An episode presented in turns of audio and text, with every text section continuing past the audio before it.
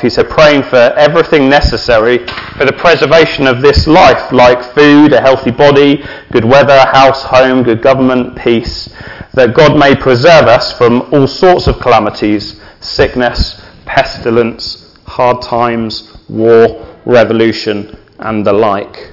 Jesus is basically teaching us, as needy people, to be dependent on the Father to be dependent on Him for life's basic necessities. This is how life started for all of us, isn't it?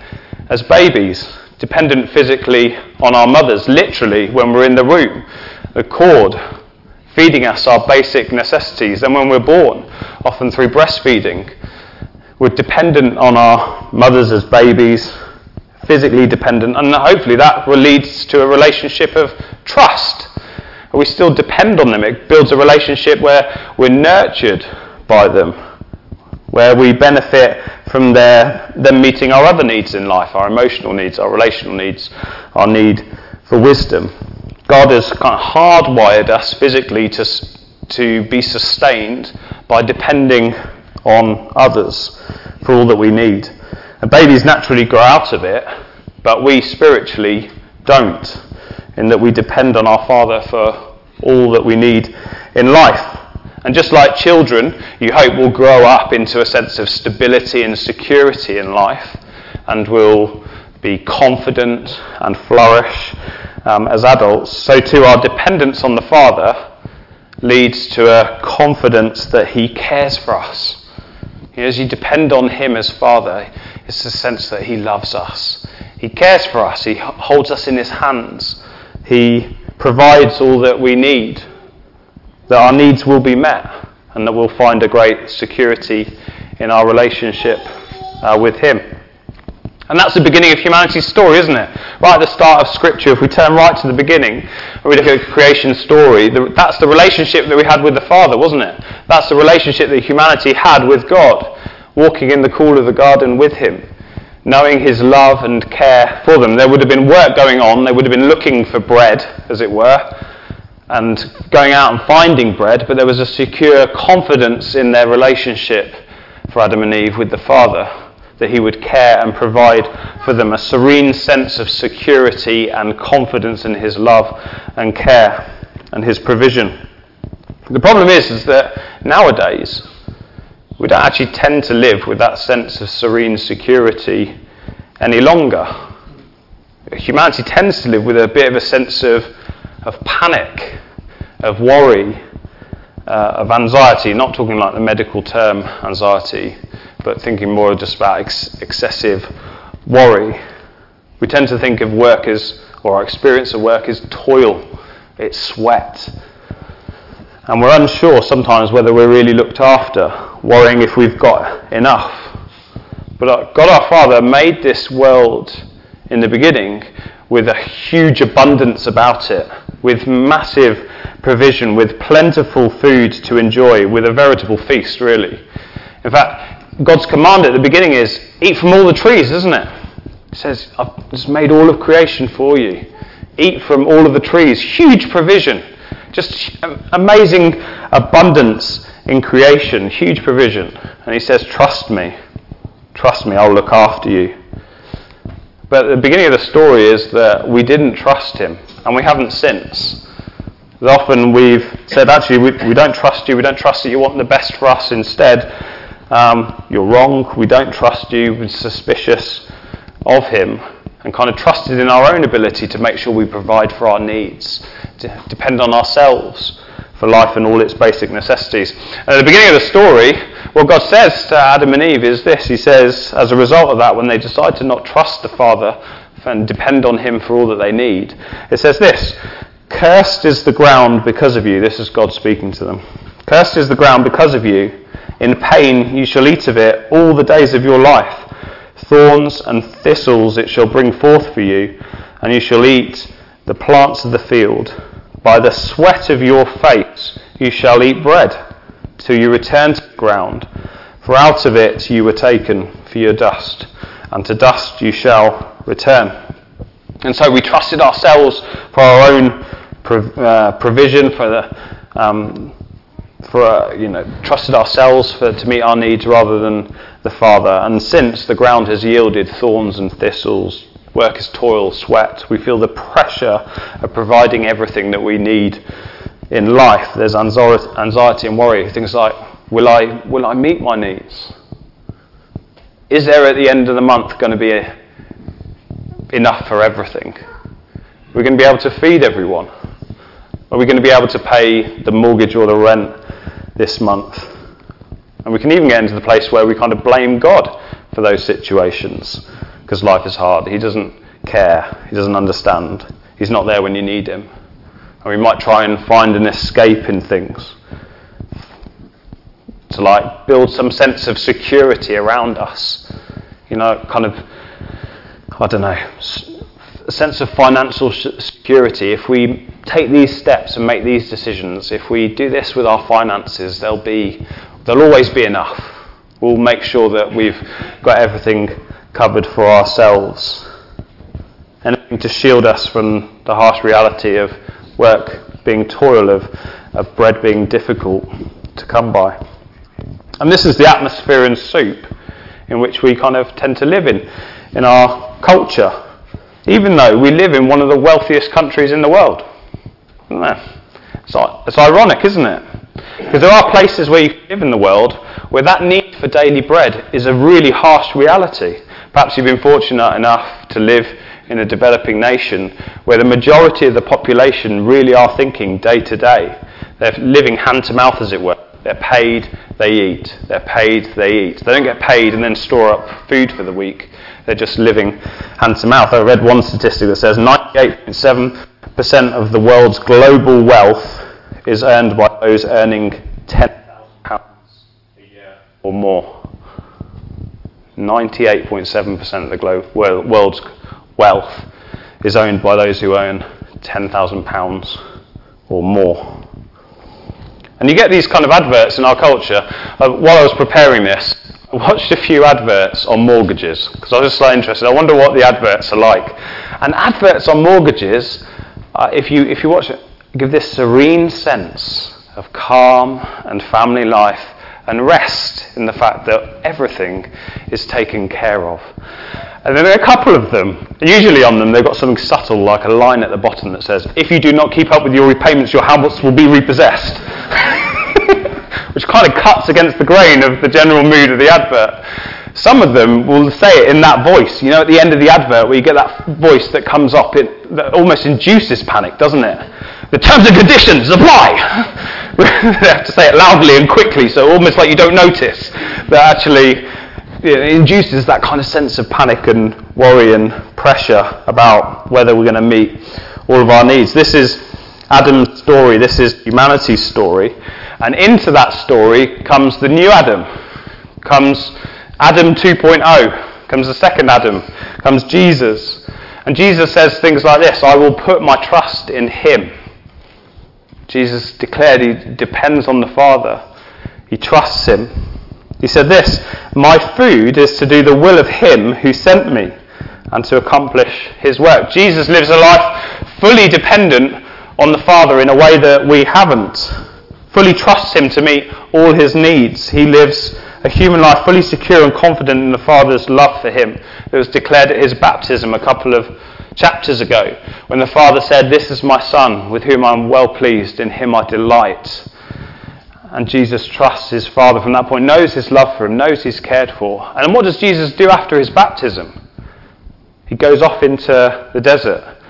40 days and nights of fasting, of eating no food. And the devil comes with apparent reason, doesn't he? After 40 days and nights of fasting, what does the devil come to him and say? He says, You should really be eating. Well, yeah, of course. You know, after 40 days of fasting, that's a reasonable thing for somebody to say to you, isn't it? You ought to eat some food. yeah, I should do, because I'm really hungry. Yeah, just the voice of reason. You should eat some food. In fact, given you're the Son of God, you could turn these stones into bread. So, oh, yeah, I could.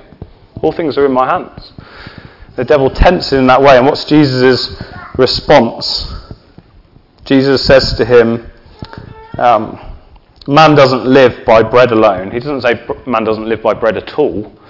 He says man doesn't live by bread alone, but by every word that comes from the mouth of the Lord. And that's how the enemy comes to us, isn't he? You can find security in that. If you make that financial decision or this decision in life, you'll be sorted. Everything will be all right. You know that months and years, even in advance, you'll have everything that you need. And it sounds perfectly reasonable, doesn't it? It's good. In fact, the way that that comes is often just good, sound financial advice. yes, do that. And yes, you will have a more secure future. What a reasonable thing to say. To take those kind of steps to make sure that all your needs are met. But Jesus, man doesn't live by bread alone, but by every word that comes from the mouth of the Lord. His response to the enemy in that situation is I depend on the Father for everything I need. Absolutely everything. Bread and everything else.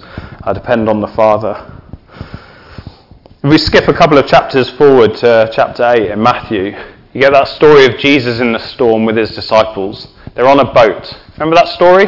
Storm, and their lives are in genuine danger, aren't they? These are really skilled, experienced fishermen. They're on a boat in a storm and they're scared for their lives. They're scared they're going to die, like many of their friends have, out at sea, fishing. When the storm comes, the waves are too much. They're worried the boat's going to capsize and they're going to lose their lives. How reasonable a fear is that? It's reasonable, isn't it? And they're panicking. They are overwhelmed by the pressure, by the anxiety, by the worry. By the, they're, they're in panic. And Jesus, what is Jesus doing in the boat? He's asleep. He's asleep in a storm, which physically is difficult to do anyway. But mentally and emotionally, I would imagine fairly challenging. Jesus is asleep. He's got his head on a cushion in the storm. And the disciples panic and wake him up and say, Don't you, you know, don't you care that we're about to die? I mean, it's a really reasonable thing for them to go to him with. Our life is not secure. We need some help here. Can you not do something about it? And what's Jesus' response to them? He says this He wakes up and he responds, You have little faith, why are you so afraid?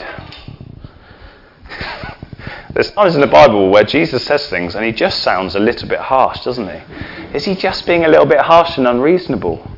Is that what he's being? Is he just not quite fully understanding the situation? Is he, is he just kind of being a bit humans, pathetic bunch? No faith or dependence on the Father. It's just a silly storm. It's, that's not quite what Jesus is saying. He's not come to judge us, but he's come to share his relationship of dependence on the Father with us.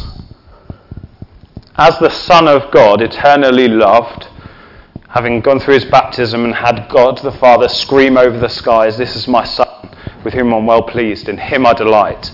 With that security and confidence, Jesus is then sleeping in boats in the middle of storms. And he gives us, when we're baptized into Christ, he gives us that security, that contentment, that confidence that he knows. How does Jesus deal with our panic? How does Jesus deal with the pressure, the toil, the sweat, the worry, anxiety? Well, the cursed ground that yielded those thorns and thistles were pressed on his head in a crown of thorns were pressed on his head. And Jesus took on himself the curse of the ground that was ours to bear. He took it on himself, and on the cross he died because of our distrust and our sense of independence. And he carried it all for us on the cross. And then Jesus cries out this, it says in Luke on the cross, he says, Father, into your hands I commit my spirit. And having breathed his last, and, uh, uh, and having said this, he breathed his last. At, at the last moment, Jesus' last cry is a cry of utter dependence on the Father, even in death. Into your hands I commit your spirit. And then what does the Father do? The Father was very dependable for every basic need of Jesus's and more. Not just for food, but he raises him back to life and entrusts to Jesus not the basic necessities of life, but the riches of heaven. Gives him a resurrection body to live forever on the throne in the new heavens and the new earth. And so, Jesus, in this prayer that we're going through, is sharing with us, is offering to us his dependence on the Father. Not just to be his, but to be yours and mine as well. He wants to restore us to a relationship with the Father where we know his love and care for us so that we can live confidently and securely rather than in panic and worry and anxiety for where the bread for the day is coming from. And Jesus makes some amazing promises during his ministry. He says things like this I have come that they may have life and have it abundantly. Abundantly, not just your basic needs, you'll have life abundantly. It says this I've said these things to you that in me you may have peace. Not that you'd have panic and worry and stress and toil, but you'd have peace. In the world, you will have troubles. There's another promise. You will have financial troubles. You will have troubles of provision. You will sometimes not have enough bread for the day. But his promise is, But take heart, I have overcome the world. He says, Come to me, all who, are, all who labour labour at work, trying to provide for all your needs forever. Come, those who are heavy laden, burdened down by the pressure of it all, and I will give you rest. The kind of rest that looks like head on a pillow, on a cushion, in a boat during a storm. This isn't just Jesus just positive thinking. It's not his like blurb on the back of his late, latest kind of self-help paperback this is a genuine offer of his security and confidence in the Father offered to us. And when we get baptized, like I said, you're plunged not into a world of insecurity, but plunged into Christ. You're baptized into Christ, into a life of security and confidence. And when Jesus is teaching this prayer to his disciples and to us, he's training us to be dependent on the Father just like he is.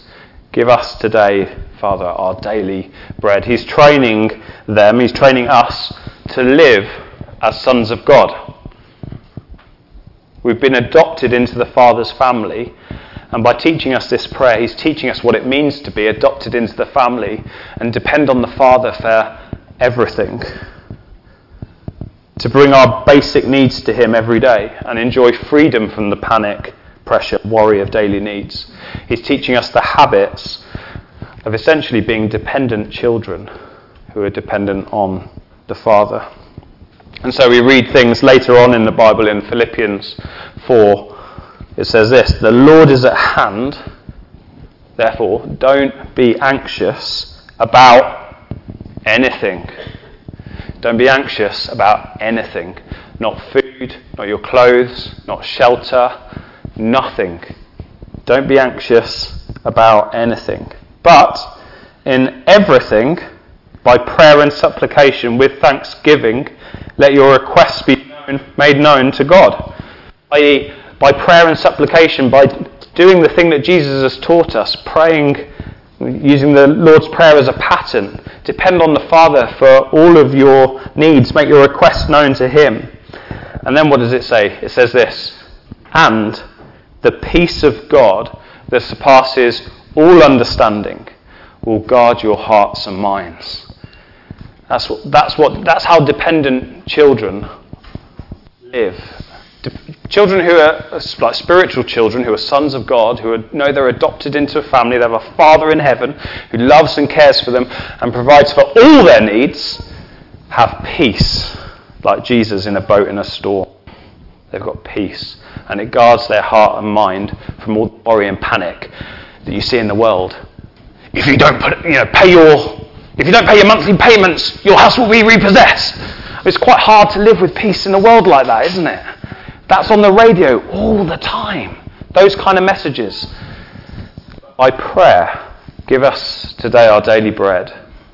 It's possible to live with peace in the world that guards your heart and mind, guards your hearts and minds in Christ Jesus, i.e., this is Jesus' peace that he shares with you and I by helping us into relationship with the Father through the cross. See, the problem with panic and worry and, and so on is not just that it's bad for you, it's not bad for your mental health and well being, which it is. The problem with it is, is that it's actually a betrayal, if you're a Christian, of who you actually are. It's forgetting who you are in Christ.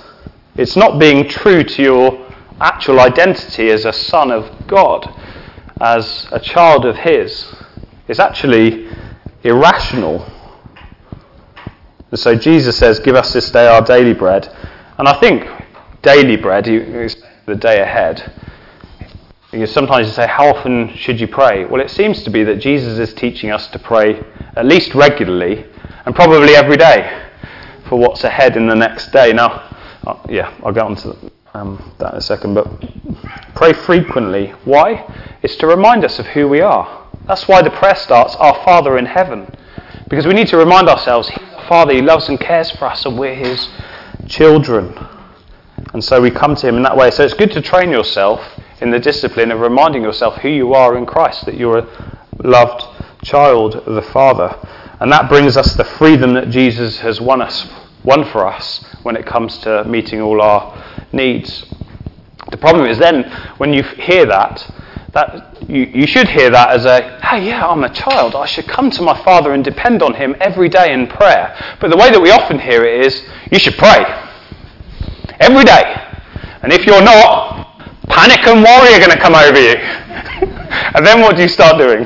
Panic and worrying about praying every day which is the opposite of what's meant to happen. So don't put yourself under pressure, oh man, I've got to pray every day.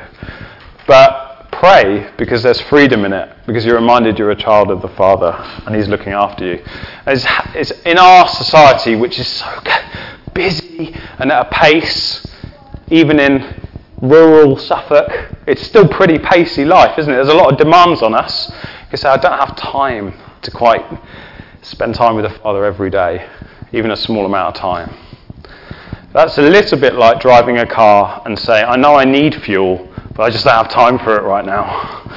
and I've had that experience multiple times in my 20s while I was learning how a car functions. It's important And in the same way in our prayer life, relationship with the Father, it's important to come to Him daily. We need time with Him. Because Jesus says these words in his context in a world without fridge freezers, if you can imagine that. No fridge freezers, no eat by or sell by dates on the packages, none of the kind of preservatives that mean our bread can last for days, even if it's not quite as good the first day. We can still eat it five days later, can't we? And even before that, it's been made a long time before. Jesus isn't living in, in that kind of world. a daily bread was the only kind of bread there was. And that's the way the majority of the world's Christians are living. They're living on daily bread.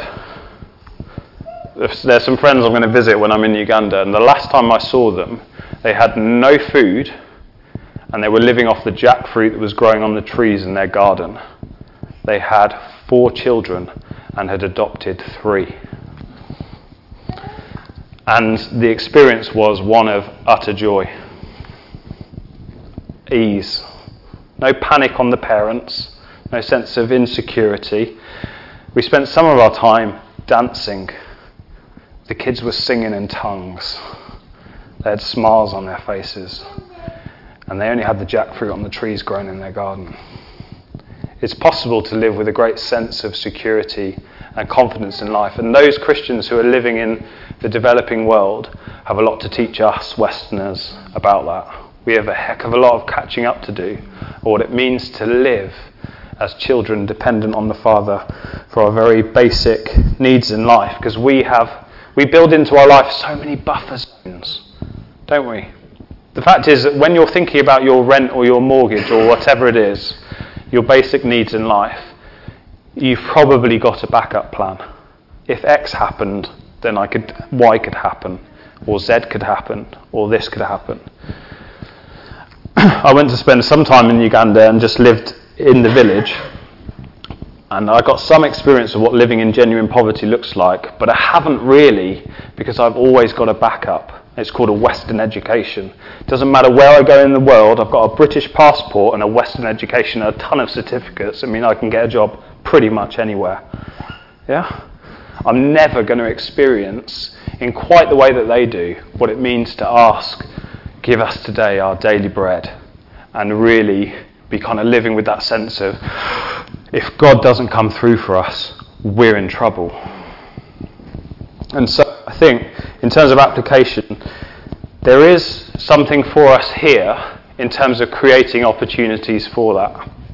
I was reading a, um, a review of a book that was by a guy who decided he would just not buy any food from the supermarket and see how long he lasted. And he lasted seven weeks without having to buy anything. Now, he didn't eat well, but he just decided one day, I'm not going to buy anything until I absolutely have to. And I was going to clear out my fridge, freezer, and cupboards and everything.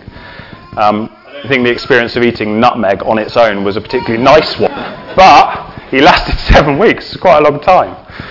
We've got that kind of buffer. So it means, I think, we have to create opportunities for us to depend on the Father, otherwise, we never experience it. And this request for give us today our daily bread is something that we just never know about. It just isn't in our lived experience of Christian life. How many times can we say, if the Lord doesn't come through for us today, we're in real trouble? It's good to take steps of faith that put you in those situations because when the Father comes through for you and provides your daily needs, it does something in your heart. It does something in your relationship with Him. It does something in your kind of understanding of His care and love and provision for you. So it's good to take steps of faith. A good way to start is just by being generous. For some of us, that might mean just giving regularly, just kind of on a regular basis, giving something of your income. For some of us, it might be for the first time deciding to give above and beyond our regular giving that really kind of squeezes us and we have to say no to some things. Perhaps you're at that point. For you, it might be actually giving something that means you're then dependent on the Father to provide the thing that you've, the money or whatever it is that you've just given away, because you now have a lack. And know that the Father cares and loves for you. Just to recommend some books that will help with this. Um, Steph mentioned one last week, didn't he? Do you remember he's talking about the story of James Fraser? Um, it's in the book called Mountain Rain. I couldn't find it on my shelves, but that's a great one. Stories of kind of 19th century missionaries, 20th century missionaries. 20th century missionaries are well worth reading. Mountain Rain would be one of them. James Fraser went to the Lisu tribes in China.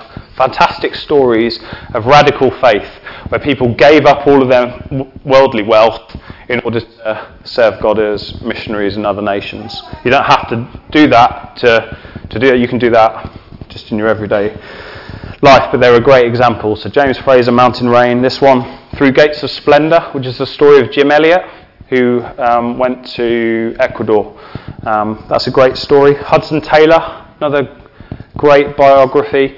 The Stories of those folks are well worth it. George Muller, maybe many of you will have heard of George Muller just fantastic stories of depending on God for provision of, of, of every need.